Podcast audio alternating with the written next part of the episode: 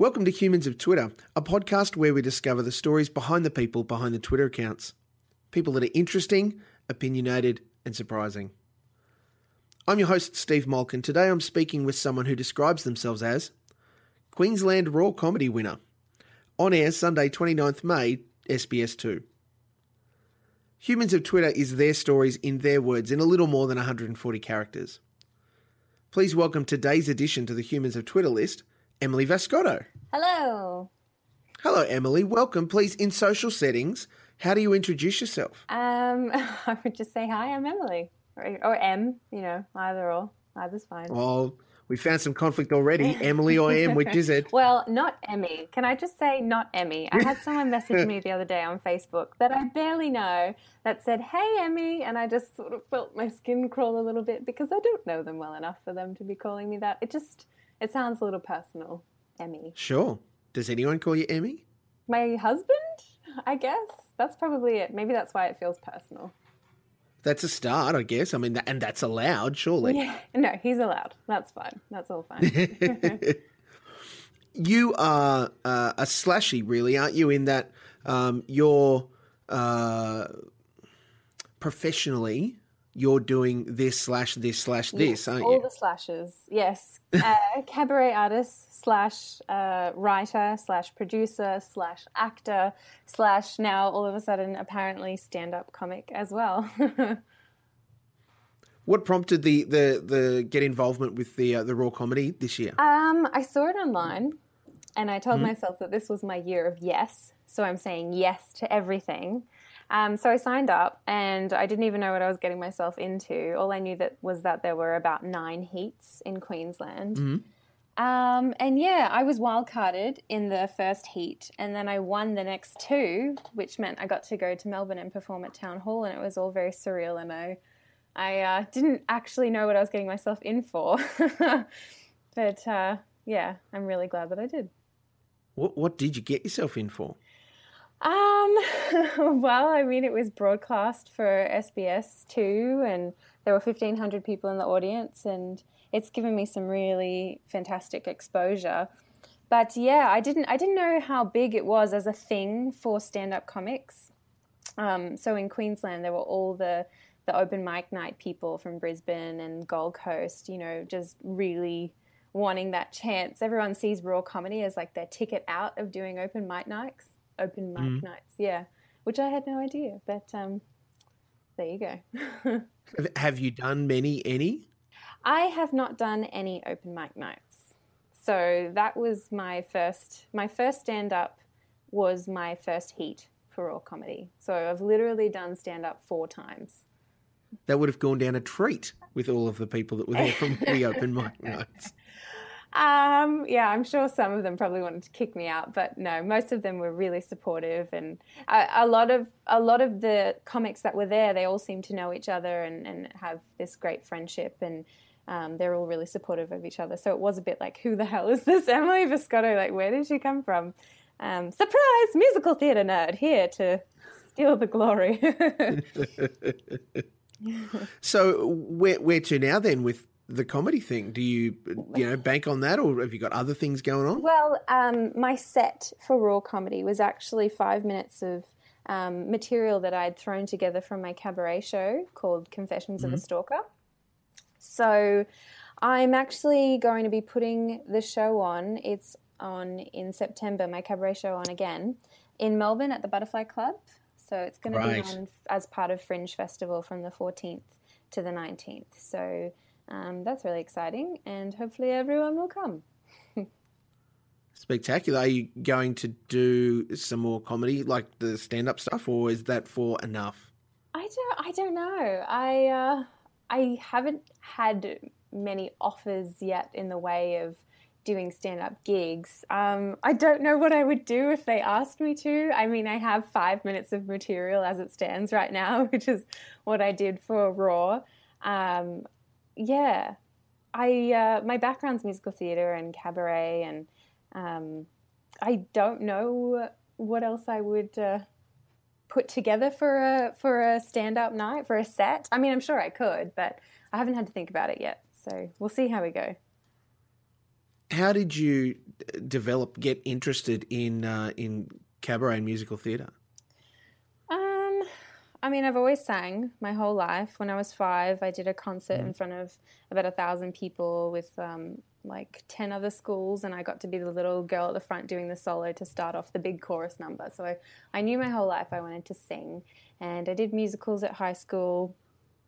Um, but I never really thought it could be a career until I don't know until last year. I never really thought I should pursue it as a career. I mm. I did two degrees and I, I was a high school teacher for three and a half years, all the while still doing acting, still doing um, amateur musical theatre shows and um, acting things on the side. But uh, yeah, I wrote a play last year called The Mayne Effect um, for Anywhere Festival in Brisbane, and I also produced it.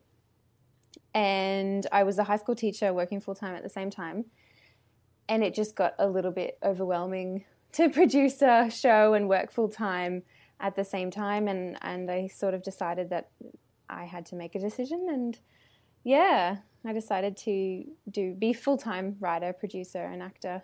And I haven't looked back yet so I mean I do miss teaching. I did love teaching but um, yes I'm really enjoying myself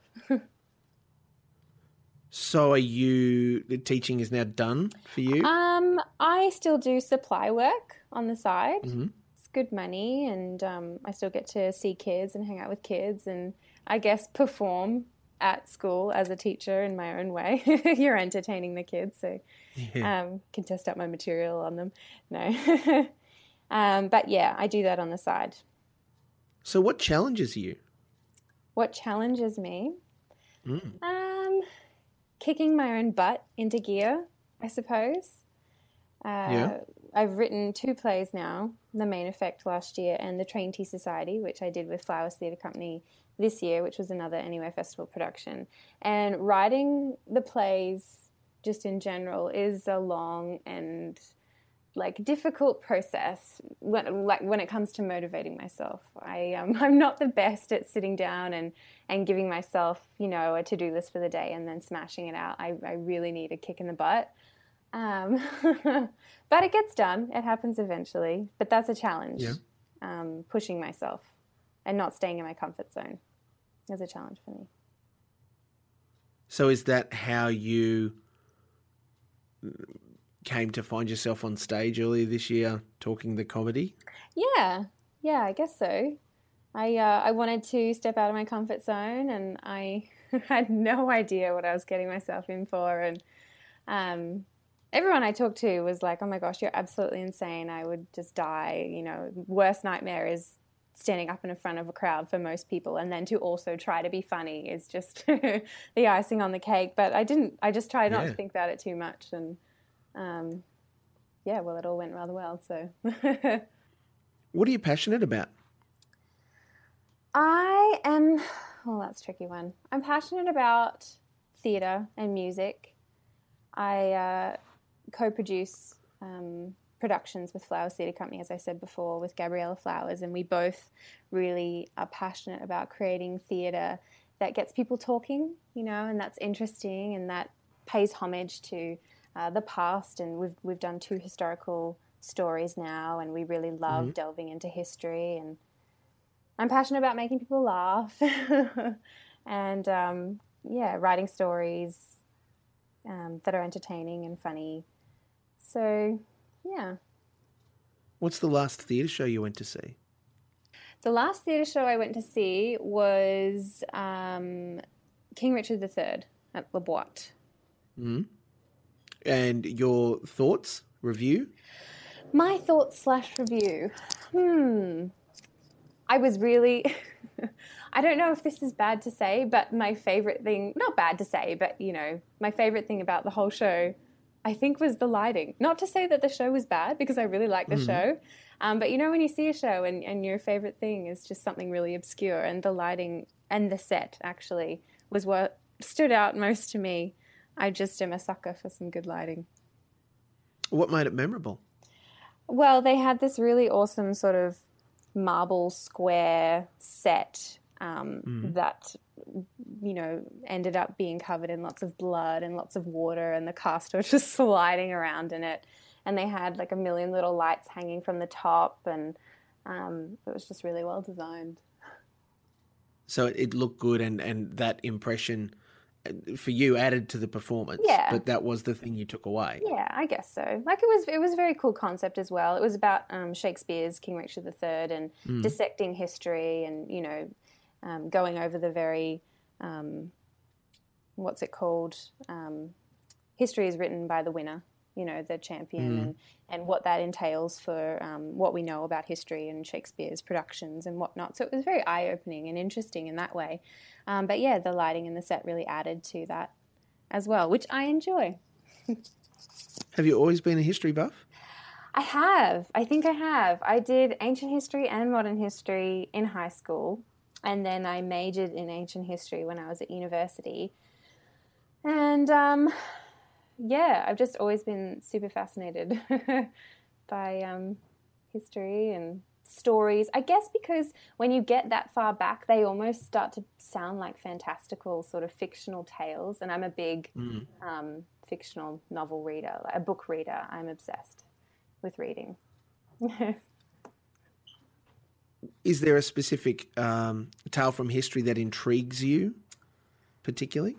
oh gosh, I mean, I do like. Oh, that's a tough one. I do like ancient Roman history.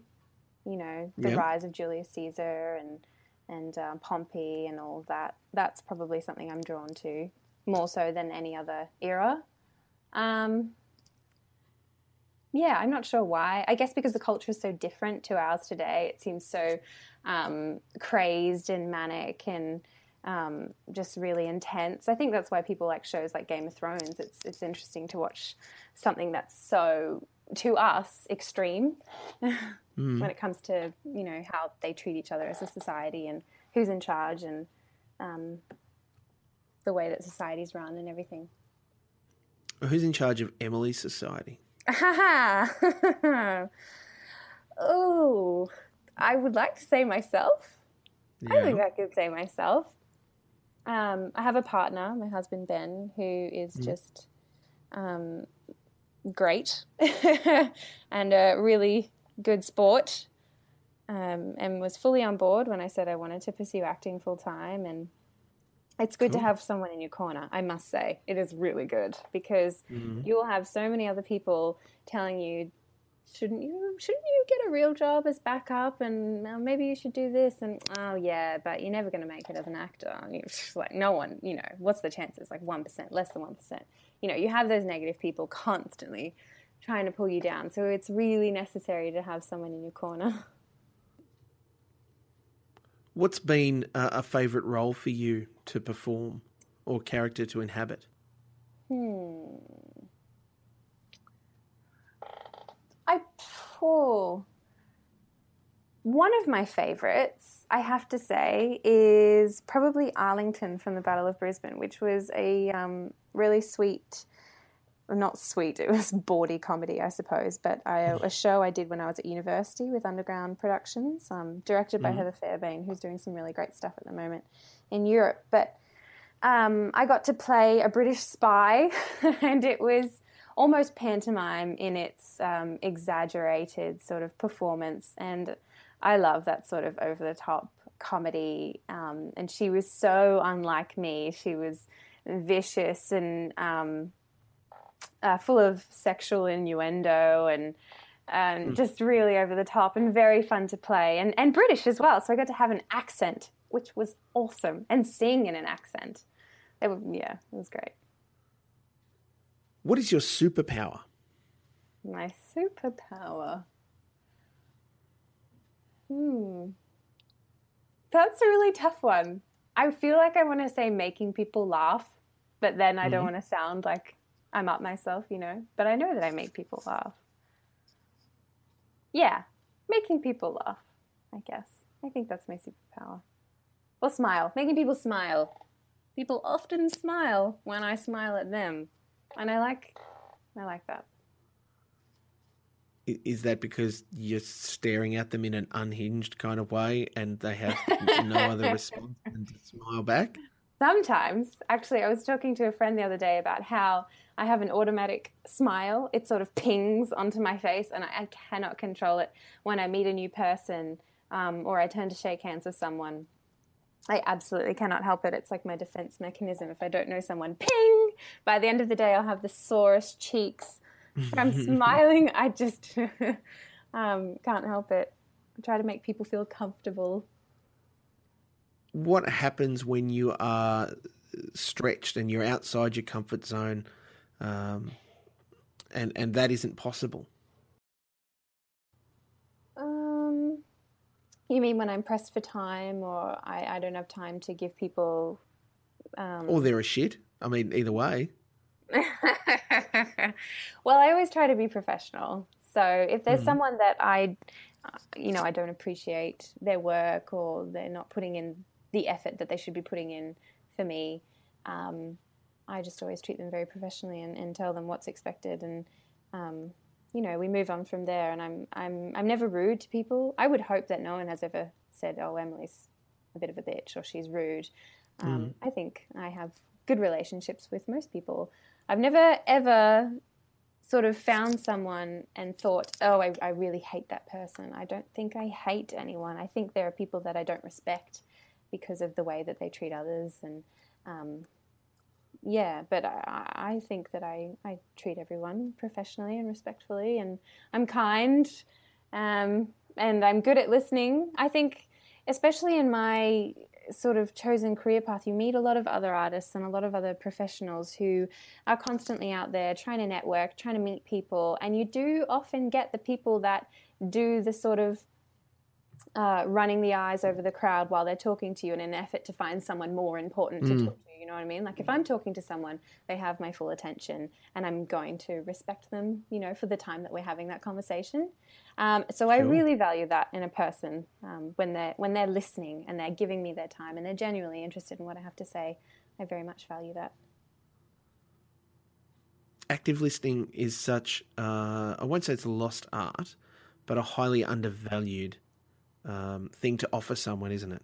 Yeah, I think so. It's um, it's it's a rarity sometimes. I think at events, you know, like uh, I was like I was just talking about. Um, it's not always easy to find, but when you do, it's it's really nice.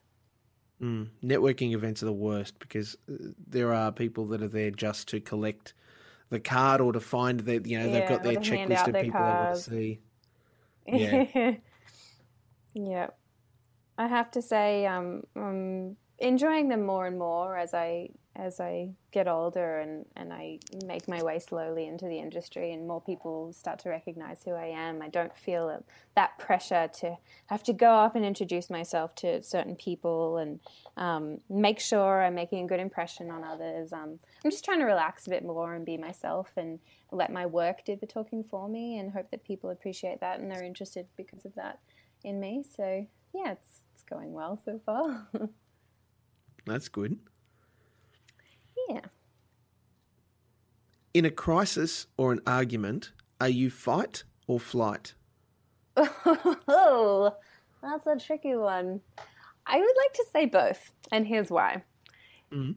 If it was maybe someone who was angry with me or, or, wanted to confront me, I hate confrontation. I feel like I'd mm-hmm. probably mm-hmm. run away.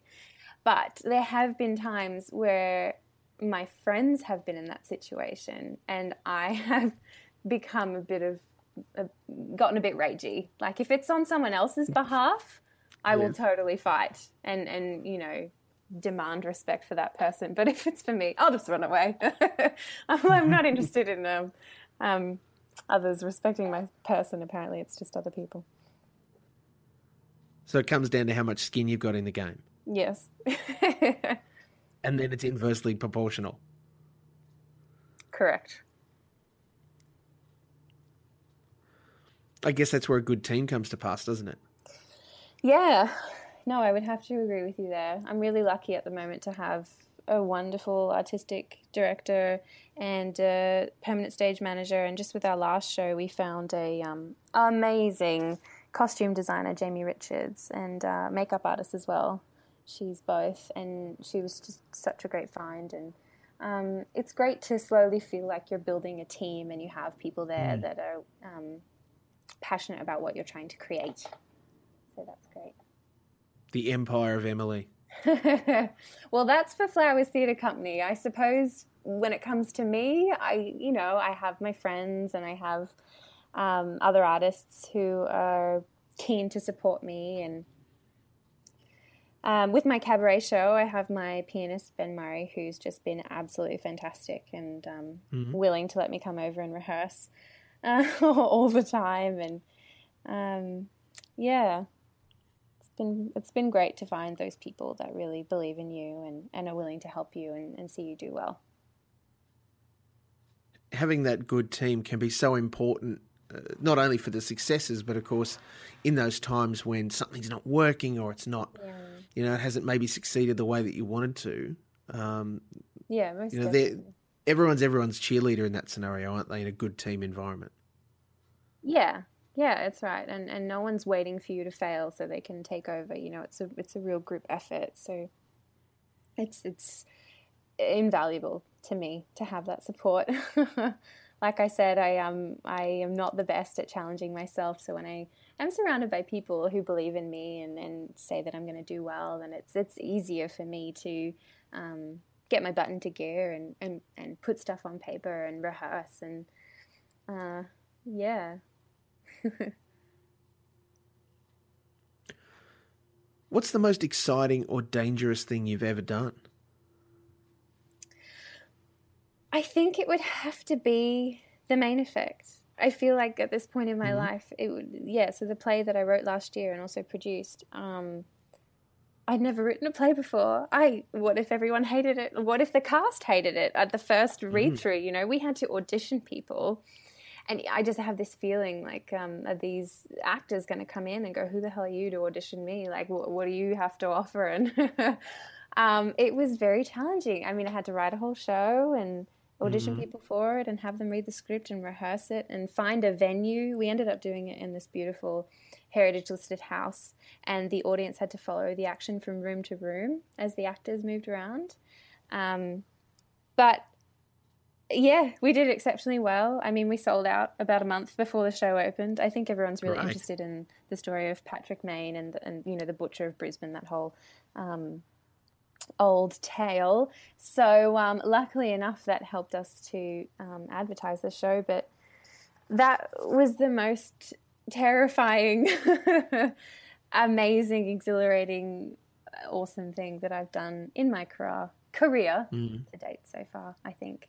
And to see that people enjoyed it and that they really, really loved it and they loved the writing and they loved the actors and um, how we put the show on. It was just incredible. I'm so glad that we did it. It's wonderful that it was a success for you. That that's really great. Did you have a plan B in case it went tits up? uh, we didn't because it sold out so quickly. We didn't even have time to come up with a plan B. You know, you put the show Good. out um, and you wait a couple of weeks to see how it's selling. But we put it out, and I think I think within two weeks we'd sold out, and we had to add uh, three extra shows, one show mm. for each week that it was on, and then those shows sold out in 24 hours.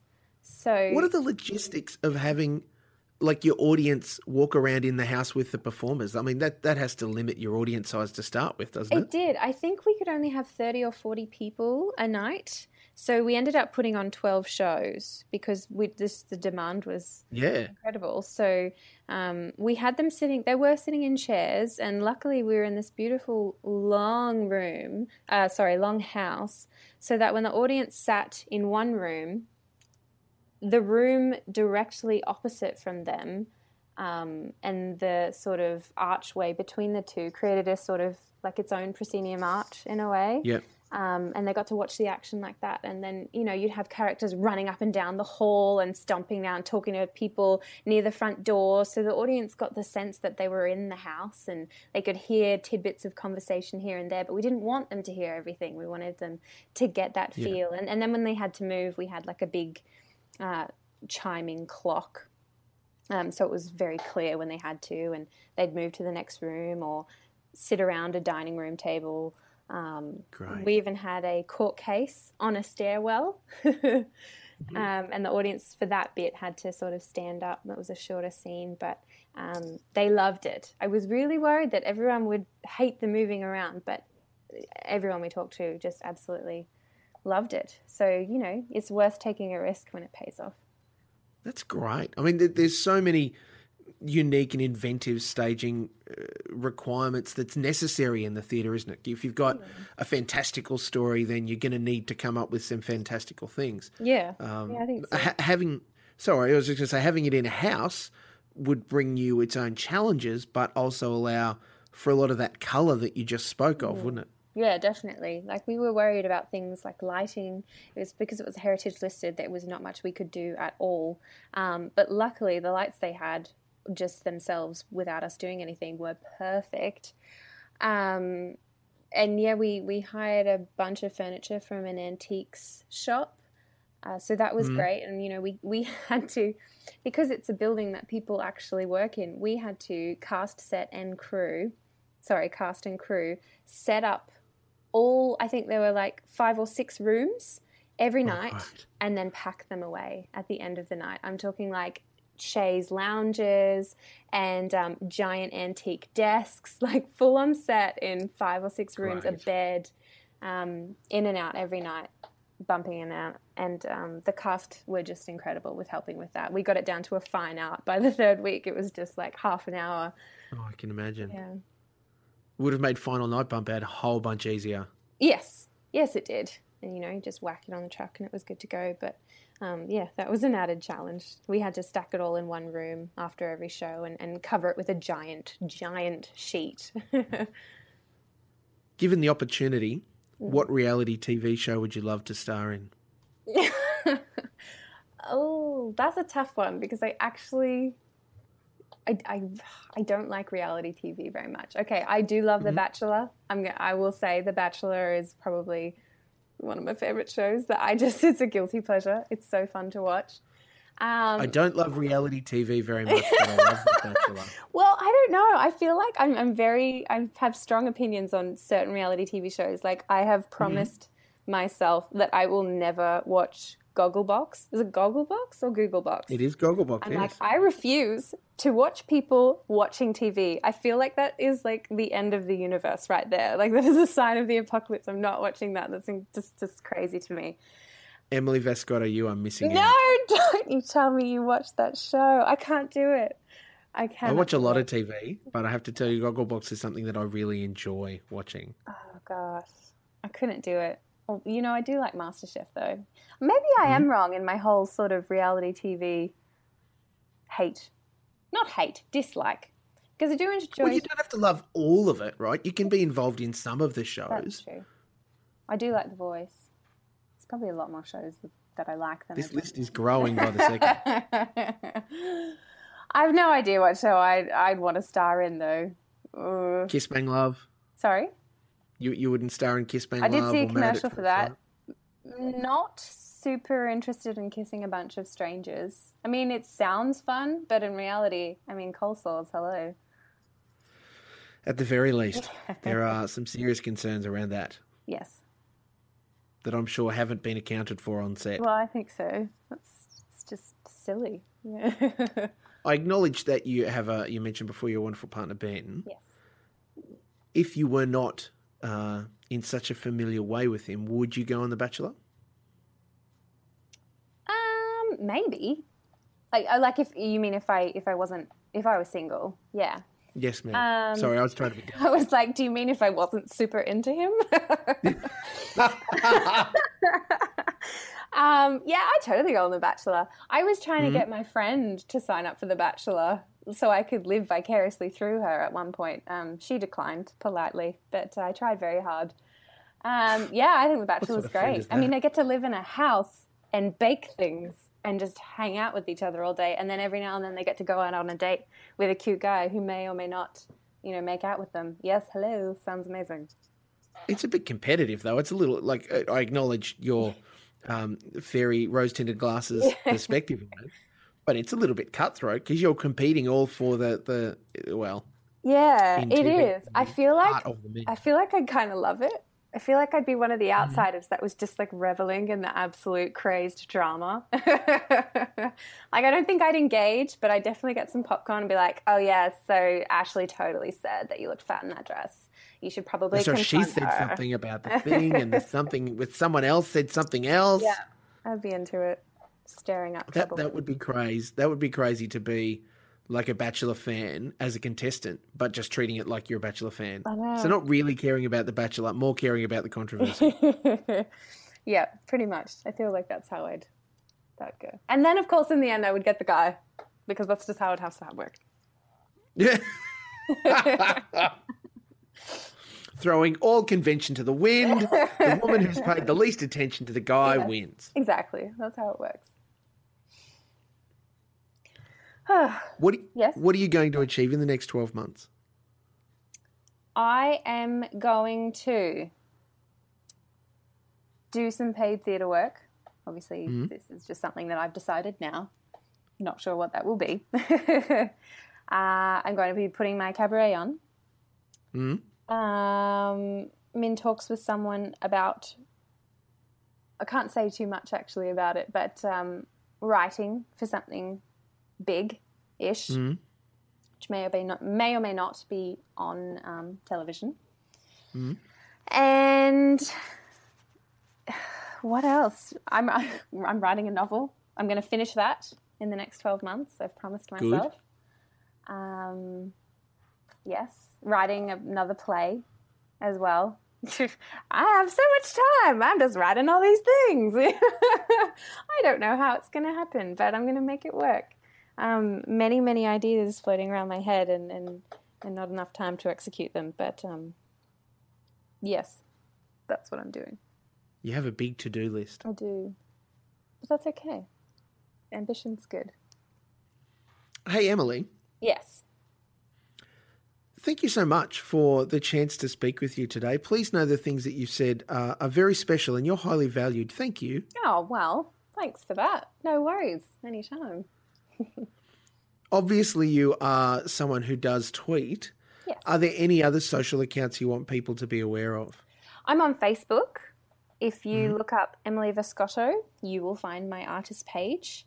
Um, and I have Instagram as well, just under my name, Emily Vascotto. Um, so if people want to come and follow me on there, I promise to uh, publish lots of entertaining photos and videos for their pleasure. Um, and, and do my best to um, keep them updated with upcoming shows and events and uh, all that stuff. So yes, I, I would love for people to come and and join me on this crazy ride that is my my life at the moment.